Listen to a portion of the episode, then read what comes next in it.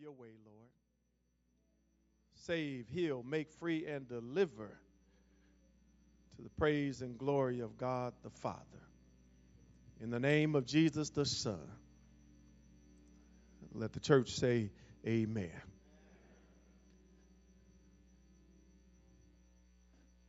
Ushers, you may be seated. Thank you.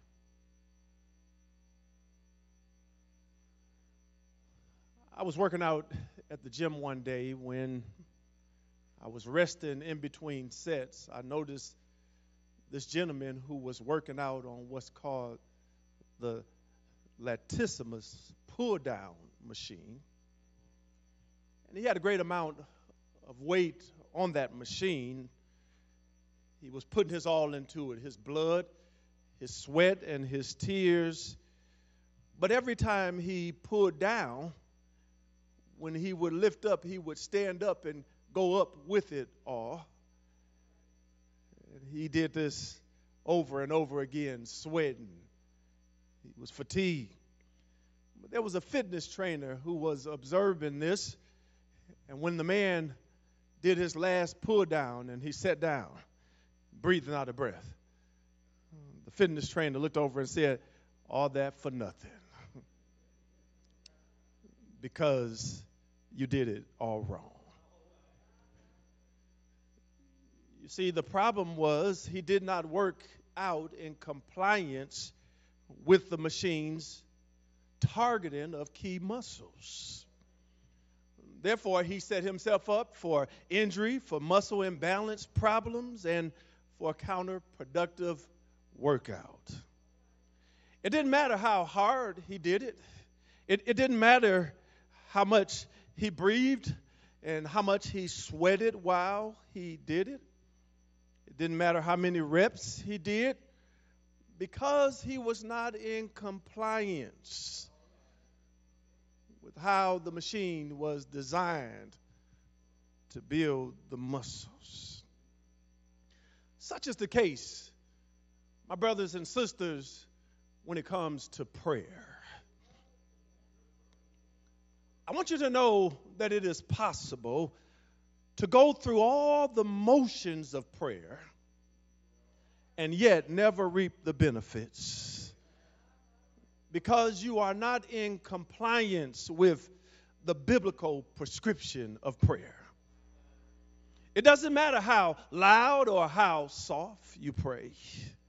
It doesn't matter how long or how short you pray. It doesn't matter how much you cry when you pray. And maybe you might even speak in tongues when you pray. It doesn't matter how much you shout or dance if you don't pray. According to the manner in which God has prescribed in His Word, you may merely be going through the motions and doing it all for nothing. The disciples realized this possibility when they heard Jesus pray. In Luke chapter 11, verse 1, when they heard him pray, and they said, Lord, teach us to pray. In that way, Jesus initiated a lesson on how to properly pray. And we want to glean from his lesson today, although we don't want to look at Luke's account, we want to look at Matthew's account from Matthew's Gospel, chapter 6, verses 5 through 13. We want to explore Jesus' lesson on prayer as we preach from this subject when you pray. When you pray. Again, the Gospel as recorded by St. Matthew, chapter 6, beginning at verse 5 you'll find these words recorded. I'm reading from the Old King James Version of the Bible. If you're using a different version, it may read a little differently. But here's how it reads here in the King James Version. And when thou prayest, thou shalt not be as the hypocrites are, for they love to pray standing in the synagogues, in the corners of the street, that they may be seen of men. Verily I say unto you, they have their reward. But thou, when thou prayest, enter into thy closet, and when thou hast shut the door, pray to thy Father which is in secret, and thy Father which seeth in secret shall reward thee openly. But when you pray, use not vain repetition as the heathens do, for they think they should be heard for their much speaking. Verse 8 says, Be not therefore like unto them, for your Father knoweth what things ye have need of before you ask him. Verse 9 After this matter, pray therefore. Pray ye, Our Father, which art in heaven. Hallowed be thy name, thy kingdom come, thy will be done in earth as it is in heaven. Give us this day our daily bread, forgive us our debts as we forgive our debtors. And lead us not into temptation, but deliver us from evil. For thine is the kingdom and the power and the glory forever. Amen. When you pray.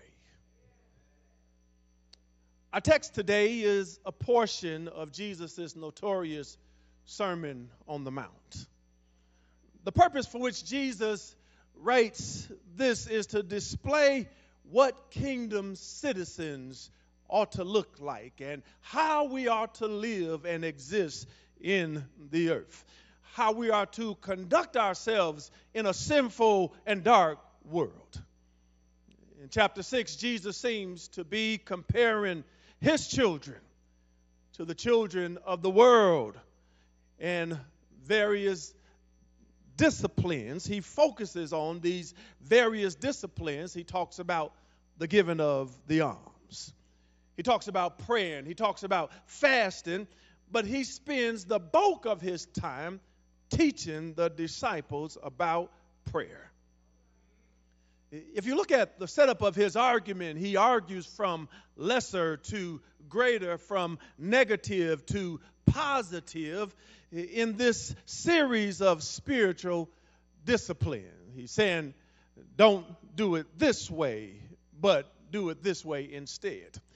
For example, concerning giving, he argues from lesser to greater and from the negative to the positive and said, when you give, don't sound your trumpet. Rather, he argues from the greater and the positive. He says, don't let your left hand know what your right hand is doing. Then he uses this same lesser to greater, negative to positive argument concerning fasting. He says, when you fast, don't disfigure your face and appear pitiful to man to fast, that you solicit their pity and commendation. Rather, from the greater to the positive, he says, anoint your head, wash your face, so that God who sees in secret will reward you openly. But finally, concerning prayer, Jesus uses this exact same method Again, arguing from lesser to greater, from negative to positive. And he says, when you pray, don't pray like this, but pray like this. When you pray, Jesus says, don't pray like the hypocrites. Don't pray like the heathen. And he calls out their flamboyant and pretentious displays of prayer. And then Jesus turns around and he says, in so many words, if you want to get a prayer through, pray like this. And then he lays out step by step the guidelines that we are to follow when we pray, when we approach the throne of grace, if you want to get a prayer through. I wonder if there's anybody here this morning you're interested in getting a prayer through. If you're interested in getting a prayer through, let's examine Jesus' prescription on the right kind of prayer. There are three things we want to observe from this text concerning the right way to pray. First of all, if you want to pray and you want to pray right, you want to get a prayer through, you must realize that prayer is based on relationship. That's the first thing you want to capture relationship. But secondly, prayer, when prayer is done right, also involves reverence. You have to reverently approach the throne of grace. And after your relationship is right and reverence is right, then you can make your requests. Now, before we develop these points, let me make a few general observations about this model prayer of Matthew chapter 6. First of all, my brothers and sisters, you should take note of the fact that although this prayer is described as the Lord's Prayer, the Lord's actual prayer is recorded in John chapter 17. That's where Jesus himself prays in verses 1 through 5. He prays for his glory to be restored. In verses 6 through 19, he prays for the present disciples that are there with him right then and now. And then in verse 20 through 26, he prays for the future disciples, which includes you and me. That is the true Lord's Prayer in John chapter 17. But this prayer that we read in Matthew 6 is not the Lord's Prayer, it is more accurately described as the disciples' prayer. Because it was given to the disciples as a frame of reference, a paradigm, a model of excellence on how we are to properly pray. It involves all the necessary components of prayer. So it doesn't mean that you need to memorize this, although there's nothing wrong with that. It, it doesn't mean that you're to memorize this and, and then quote it back verbatim, um, because that's not what he's getting after when he says to pray like this. He's not saying, I want you to memorize it and then quote it back verbatim, but rather he has given a composite sketch of all the components involved if you want to pray and pray right. Another observation uh, that we should take note of as we study this prayer is it was never intended for us to just memorize it. Otherwise, Jesus, you remember the disciples, they didn't say, Lord, teach us a prayer, but they said, Lord, teach us to pray. If it was something that they were supposed to memorize and just say every time, then he would have said it exactly the same way in Matthew that he said in Luke. As a matter of fact, every time that we see prayers in the New Testament, if that's what he intended, we would have seen this exact same thing regurgitated, but we don't find it again like this. Even though we do find the components of it in motion. So it's not the Lord's Prayer, it's a model prayer for the disciples. And, and then in the opening words of this prayer, we notice an interesting construction. It is in the indicative mood, and it is a present indicative rather than an imperative. Isn't that interesting? Here's why that's interesting. Uh, it's interesting that it is in the indicative mood because that is a statement of fact. And it is present tense to show continuous action which means Jesus didn't command that you pray because it's assumed that if you're a Christian, you already are going to pray. As a matter of fact, this is the reason why you see the word when mentioned over and over again throughout this discourse because he assumes that Christians will rely on God and they will call on God and they will pray. He assumes if you are a Christian, you're going to pray. If you're a Christian and you don't have a prayer life, you probably need to check your spiritual birth certificate to see who really is the Father. But the present tense that it is written in shows continuous action, which means that in the Christian's life, prayer ought to be a habit. You ought to make it a habit. There's another observation out of all the things that the disciples witnessed Jesus do. This is the only thing they said, Lord, teach us how to do that. Think about that for just a moment the disciples walked with Jesus day by day. They saw him walk on water. They saw him feed the multitude with two fish and five loaves of bread. They saw him give sight to the blind. They, they saw Jesus preach and they saw him heal lame and, and do all these things. And yet, they didn't say, Lord, teach us to walk on water. They didn't say, Lord, teach us how to raise people from the dead. They say, Lord, teach us how to preach like you preach, because when you preach, it is astounding. No, when they heard Jesus pray, they said, Lord, teach us to pray. Because the disciples understood that the source and the power that Jesus displayed came from God Almighty. And when you get right down to the nitty gritty, if you can just tap into the right power source, everything else will work out. If you learn to properly employ the power of God in your daily circumstance, then everything will work out because I believe it was Spurgeon who said that prayer is the slender nerve that moves the arm of omnipotence. So if you pray like this, you're guaranteed to get a prayer through. So let's look at these other things that these three things that we outlined so far that help us to get our prayer life right. First of all, we mentioned that the right kind of praying re- involves relationship.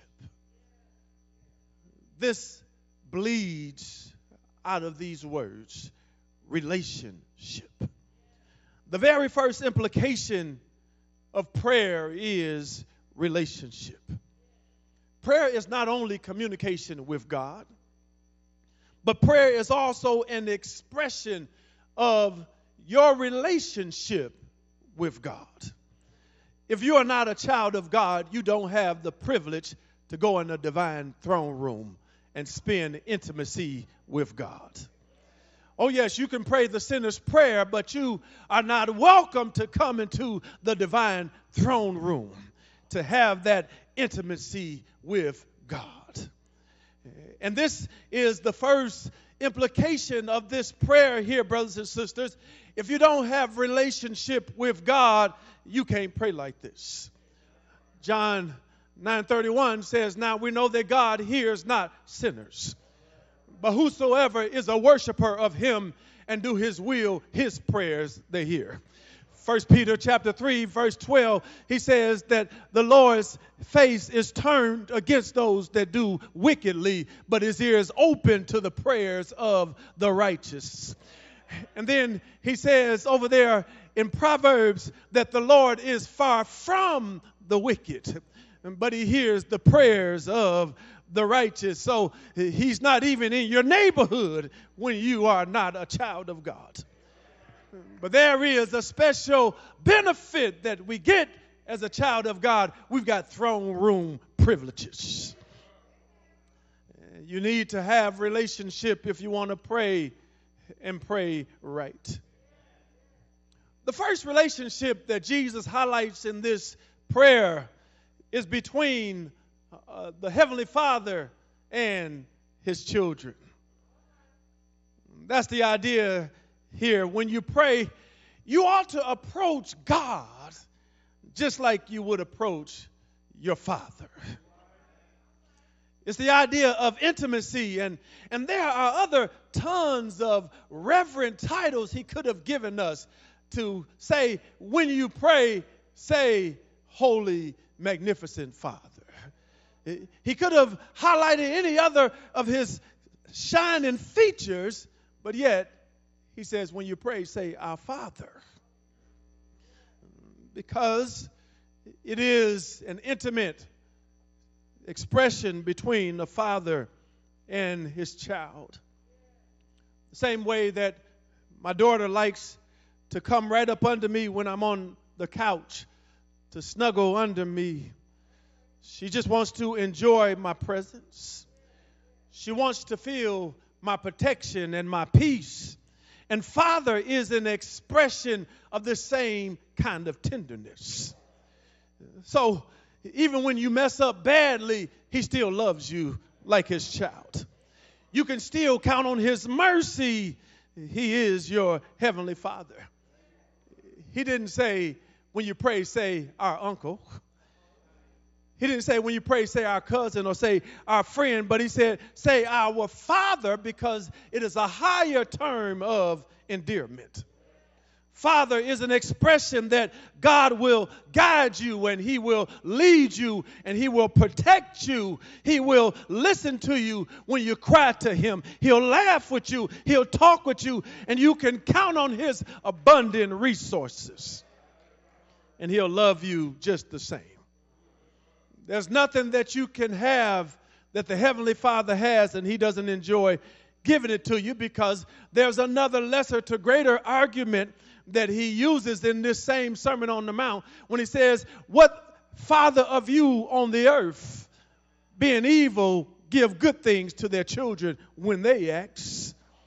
In other words, you're sinners, and, and yet when you have children, you give good things. If they say, Give me food, you don't give them a rock. In the same way, your heavenly Father, He wants to give you of His good things.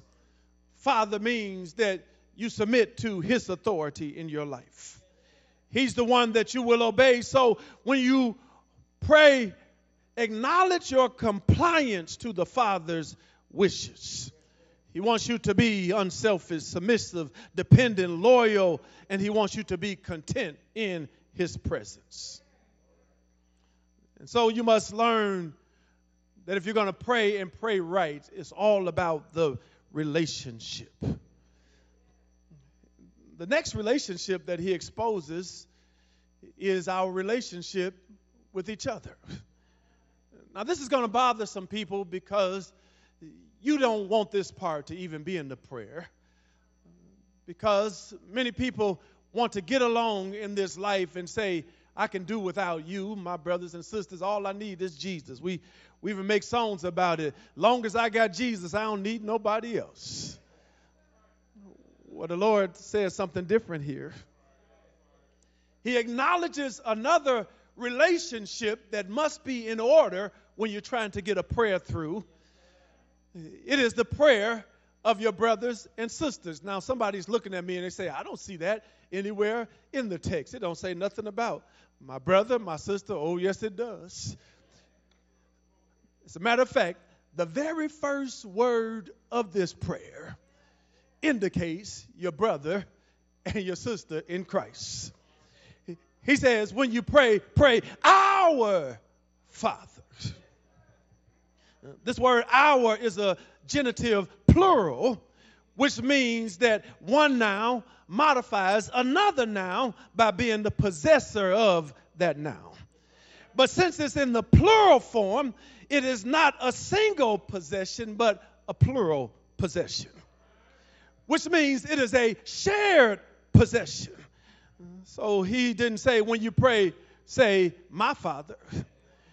But when you pray, say, our Father, because he wants us to have each other in mind when we pray. Isn't there something, brothers and sisters? He put the horizontal relationship before the vertical relationship when we're trying to get a prayer through we've got to be mindful of the horizontal as well as the vertical you know something brothers and sisters jesus is so interested in the unity of the church that his dying words prayed father i'm praying that they will be one as we are one As a matter of fact, he recognizes that the unity of the church it affects the testimony that the world hears and sees and it can diminish it can cause the gospel to be crowded out when the church is not acting in love and brotherhood I know some of you still don't believe me, but let's keep reading the prayer. He says, when you pray, pray our Father. He said, give us our daily bread. Forgive us. Forgive our, lead us, deliver us. So, those of you who think that it's Jesus and me and I can go on about my business, you got to deal with this verse here. Jesus says, We've got to be mindful of our brothers and sisters, and that relationship has to be right. You do understand that when your relationship is not right with your brother and sister, the Lord is not that interested in listening to you. Matthew 5 and 23 would give testament to that because he says, if you come and you bring your gift to the altar, but you realize that your brother has an ought against you, leave your gift, go get it right with your brother, and then come back and try talking to me. So he says here that this relationship matters. Uh, as a matter of fact, husband in 1 Peter chapter 3, verse 7, he says, Give honor to your wife as the weaker vessel and as an heir of grace that your prayers be not hindered. Other relationships matter when you're trying to get a prayer through. You can't go into the presence of God full of grudges, full of vindictiveness, full of hatred, full of all kinds of fighting and, and all kinds of discord and think that it's all right between you and Jesus.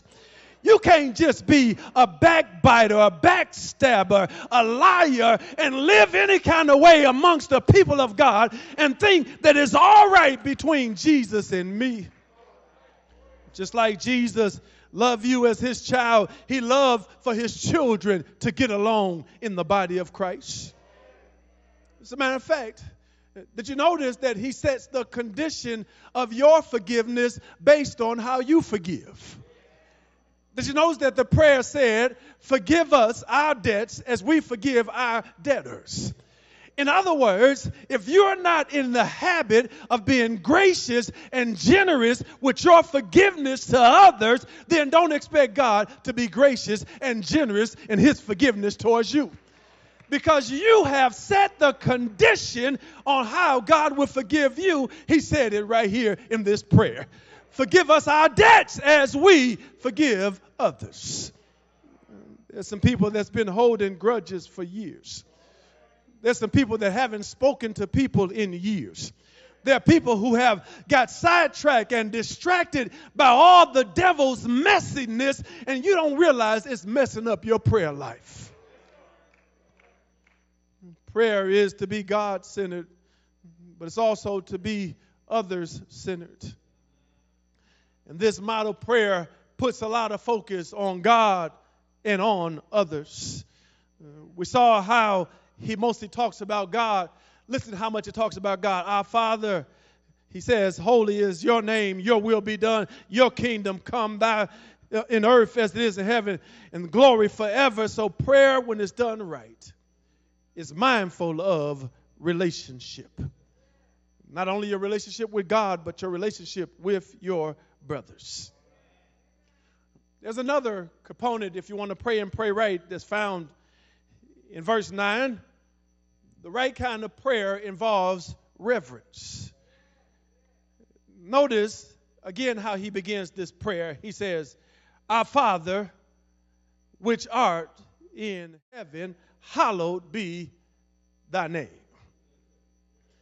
Proper prayer, brothers and sisters, involves approaching God as a child would a father in the security of that relationship. But watch this. But it also means reverently approaching God. For the other aspects of this prayer not only expresses the relationship of a father and a child, but it also expresses the relationship between deity and a worshiper. It re- expresses the relationship between the sovereign and those who are subjects of his sovereignty. So God is our Father, but he's also our God. He's also a Savior, and we need to be forgiven of sin. So the point here is don't get it twisted just because the Lord gives you the privilege to come as a child into the throne room and to enjoy intimacy with Him, don't get it twisted thinking that you can water down your reverence towards Him. He's still God, even though we can still pray. But we must approach Him reverently. He says, Hallowed would be your name. But as you approach him reverently, don't forget that he is God. I was happy to see uh, my former commander walking here today. Uh, Colonel Rush is here with his wife. We praise God for them being here with us. But I remember when I was uh, the chaplain in his battalion, how the Lord blessed it to where we end up becoming good friends. But he always outranked me. And so even though we were good friends, I never would call him Lenny. I didn't say, "Hey Leonard, how you doing, buddy?" I would always call him sir because it was a reminder to me of who he was to me even though he was my friend even though there would be times where I would pass him on the other side as we were crossing paths, I would still render proper military customs and courtesy. I would still give him the proper hand salute that he was worthy of because he still outranked me. And even though we enjoyed and still today enjoy a rich and meaningful friendship, and, and it has been an enduring friendship, an intimate friendship, but he still was my commander and I had to respect him in that way. And this is what you must recognize that as you approach the throne of God, you must remember that he is God, the creator of the heaven and the earth. He sits high and he looks low. He's omnipotent. He has all power in his hand. He has the power of our next breath in his hand. He has the power to bring forth the day and to bring forth the night. He has the power even to raise the dead. He's God Almighty body. And I still, when I come into his presence, need to bow down and recognize who it is I'm talking to. I don't use those casual titles talking about JC, the big man in the sky, the man upstairs. No, I'm going to use a reverent way when I'm approaching him because he is my father, but he's still God. The first expression of reverence is found in the words, Our Father, which art in heaven. This is the place to address your prayer to ensure it goes to the right address. you want it to go to the right person and to the right location. The right person we direct our prayer to is the Heavenly Father. When you pray, you pray to the Heavenly Father you pray in the name of Jesus, and you pray through the power of the Holy Spirit. We acknowledge his location. Our Father, you are in heaven. Because when you acknowledge that God is in heaven, you are acknowledging his sovereignty. You are saying that your power spans all heaven and earth. As a matter of fact, Psalm 109 and 19 says, The Lord hath prepared his throne in heaven, and his kingdom rules over all.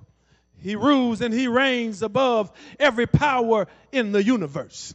He's the final authority, and there is no court of appeals when God finished speaking, it's said and done. That's why even after the doctor tells you you have cancer and you only have six months to live, and 10 years later, look at you, still here, alive and well, because God had the final say. That's why when you couldn't even see a way, your circumstances said no way, but God said, I'm God who can make a way out of no way. So you say, He is our Father which are in heaven. That's the first reverent expression. But the next expression of reverence, he said, Hallowed would be thy name. When you say, Hallowed be thy name, that means you render his name sacred and holy. His name is to be consecrated. It means you treat his name with holy reverence. This is an aorist imperative, which means that it is a command that expresses great urgency. Mm. So even though God is a loving father who cares, who has abundant resources, who is full of grace, love, mercy, and truth, when you approach him, you still must bow down. Show reverence to his name. Give a debt of worship, of awe, of honor, of adoration and praise. Don't just start bombarding God with your petition. You just read in here, it said he already knows what you have need of even before you ask him. And some people just begin going into the presence of God and start begging, Lord, give me, give me, give me. Lord, do this, do this, do this, without taking time to properly reverence, honor, and adore who He is. You know, I got my candy ministry at church. Know, I, I learned this from Pastor Twyman. He always kept a jar of candy on his desk, and it was one way that the children would always come and speak to him. And see, he always kept the peppermints, but I expanded it and I beefed it up a little. I've got Reese's and Snickers and lollipops. I got a whole candy ministry across my desk. And, and the children, they are sure to come and speak to Pastor and come and say hello to Pastor. And you know, I like when the children they come in, they say, "Hello, Pastor. How you doing today?" Or, "I'm doing fine, baby. How you doing? You want some candy? Come and get all the candy that you want." I like when they come in, they say, How you doing, Pastor? But but I do have some. I had this one little kid, three years old. He he would just not even knock, just bust open the door of my office. And just walk up to the desk and just pick up all the candy that he want from the desk. Don't speak to me. Don't say anything. Don't say hi, dog, or nothing. Just take my candy and walk out the office. I let him get away with that the first time. But the second time, little Vic came up in my office, kick open the door, come. I said, "Stop it!" I said, "Get out of my office." And you go back and knock, and I said, "You don't just take my candy." I said, "Speak to me. Say, how you doing, Pastor?" And then you can have some candy. But you see, uh, what what I like is that when they would acknowledge me instead of just trying to get my stuff. And what you must recognize, brothers and sisters, is God loves when you acknowledge Him and not just trying to get Him stuff. So you need to spend some time before you start praying in adoration to the Lord, saying, Lord, thank you for how you already blessed me. You blessed me with my life, health, and strength. You've given me a job. You've been making a way for me over and over again. Got food on the table. When I turn the cold water on, cold water comes out. When I turn the hot water on, hot water comes out. Thank you for my family. Thank you for my wife and children children. I didn't have to bail anybody out of jail this week. I didn't wake up in the hospital today. Thank you, Jesus, for saving me. Thank you for dying for me. Thank you for giving me Jesus. Thank you for picking me up out of the miry clay. Thank you for making me a brand new creature. I was a drug addict, but you cleaned me up. I was lost, seeking in sin, but you picked me up, turned me around, placed my feet on a higher ground. Lord, I'm a get to my petition, but I want to spend time saying, Thank you, Jesus.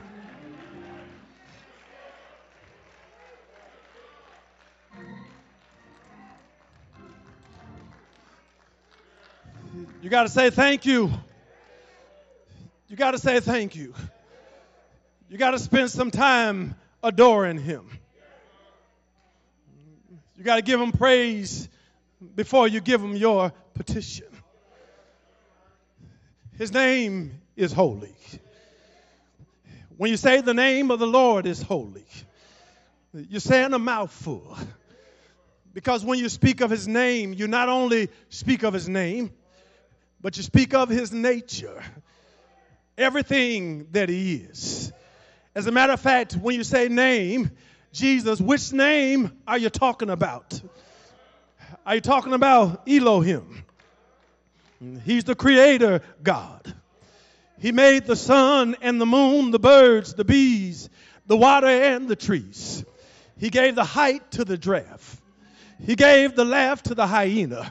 He gave the bark to the dog, the meow to the cat. He gave the to the birds. The creator God. Are you talking about El Elyon, the sovereign ruler over the universe? He outranks every king and every lord, outranks every president and CEO. He outranks every bishop and archbishop, every authority and every power. When you say, Hallowed be thy name, are you talking about Jehovah Jireh? Anybody know he is a provider? Give me food when I get hungry.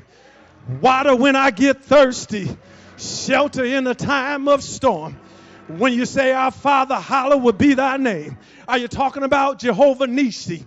He is a banner over me. He protects me from hurt, harm, and danger. Are you talking about Jehovah Rapha? He's the Lord who heals. Anybody know that he is a healer?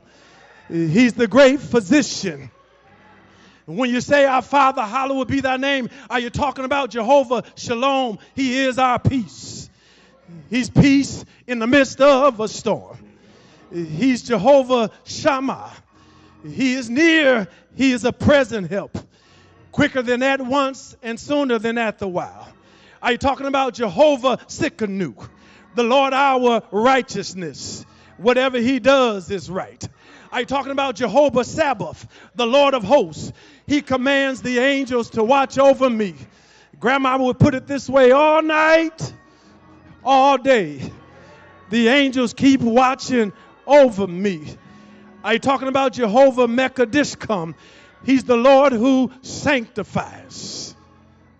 Whichever name you're talking about. He says, Hallowed be thy name. Well, I feel like I got a lot of preaching left to do, but I feel like preaching time is up. Says, Hallowed would be thy name, thy kingdom come. This is evangelistic in nature. He wants his kingdom to come. And he wants heaven to rule earth and it to mimic what heaven will become when the saints of God are changed and transformed into the image of Jesus Christ. Brothers and sisters, I'm going to leave it here today, but if you want to pray and pray right, remember that the relationship matters. If you don't have right relationship with Jesus, then your prayers will hit the ceiling and fall down. You must also manage your relationship with your brothers and sisters because the horizontal is just as important as the vertical. You don't get a free pass to treat your brother and sister any kind of way. You set the condition of your own forgiveness. Forgive us our debts as we forgive our debtors. You set the conditions of how God forgives you. It not only revolves relationship, it involves reverence. We must come into the presence of God, worshiping Him, celebrating who He is, not just holding out our hands saying, Give me, give me, give me. Learning to celebrate Jesus. You know, one thing I found, brothers and sisters, that when you praise Him long enough, sometimes you never even get to the petition because He started blessing you in the praise kind of like this sermon today. I never got to the petition because he blesses us so in the praise. He already knows what you have need of. You're his child. He's not going to let you go neglected. So just praise him. Praise him through it all. And he'll make a difference. He'll make a way. But the way that we pray is through the name of Jesus Christ. The name of Jesus is the key to getting the prayer through. And the reason for that is because when Jesus died on the cross, the Bible says that the veil of the temple rent from top to bottom. It was symbolizing that now man has access to God. You no longer need to go through any other mediator. The mediator of all mediators has just finished the work. He died on the cross. We have access. Not only did he die on the cross, but he was buried in the tomb. But if it was today, he would have got his tomb from rent a tomb because he only needed it for a few days. But it was early on that third day morning that he rose with all power in heaven and earth in his hands. And now we have access through Jesus Christ. When you come in the name of Jesus, that prayer won't be denied. When it's consistent with his name and with his will, then he will respond. When you pray, pray being mindful of your relationship. When you pray, be reverent in your prayer. Hallowed would be thy name. When you pray, take your request to the Lord through Jesus Christ. He empowers our prayer and gives access into the Holy of Holies. Is this a privilege that you have been neglected? Oh, what a miserable waste. When you have the ability to move the arm of omnipotence through praying. When you pray. God bless you.